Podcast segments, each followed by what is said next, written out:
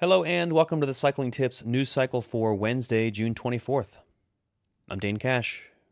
Your story of the day Christian Prudhomme has provided some insight into what this year's Tour de France will look like in an interview with AFP, noting that this year we'll see a, quote, unique and singular edition of the French Grand Tour. Prudhomme said, quote, There will surely be no kisses or hugs during the ceremonies, and one might think that this is certainly not the best year to get autographs. The public will be able to come to the tour, but there will probably be more or less severe filtering. In the mountain passes, we will favor those who go up on foot, by bike, or in the transport set up by the communities. But I repeat, the situation is changing day by day.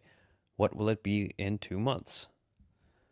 Prudhomme explained that further details of the measures being taken to run the tour in the face of the coronavirus pandemic, quote, will be defined in the period from the end of July to the beginning of August. In other news, transfer rumors have been flying left and right lately, and recent headlines featured a particularly spicy one from Het Nieuwsblad. The Flemish newspaper reports that Israel's startup nation is interested in signing Richie Porte to help support another rider the team has been linked to, Chris Froome. Porte, of course, was a key lieutenant for Froome during his tour wins in 2013 and 2015 before Porte left Sky to hunt his own GC results. After three years with BMC, the Australian joined Trek Segafredo last year. Speaking of Trek, Porte's teammate there, Jasper Stuyven, has also been linked to Israel Startup Nation, so too have fellow Belgians Dylan Teuns and Greg van Avermaet, to be sure, all those rumors remain just rumors for now, but it will be interesting to see how things play out in the next month or two.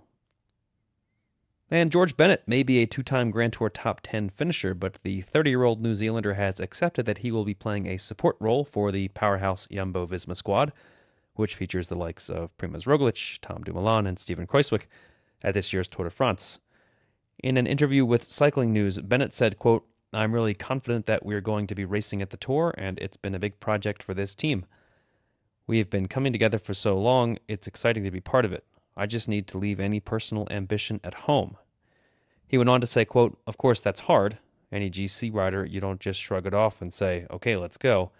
You have to think if you're prepared to do it, but at the end of the day, and I've said this to the team, I'll go where the team wants me to go, and I'll do my best. That's it for today's news cycle. I'm Dane Cash, and we'll be back tomorrow.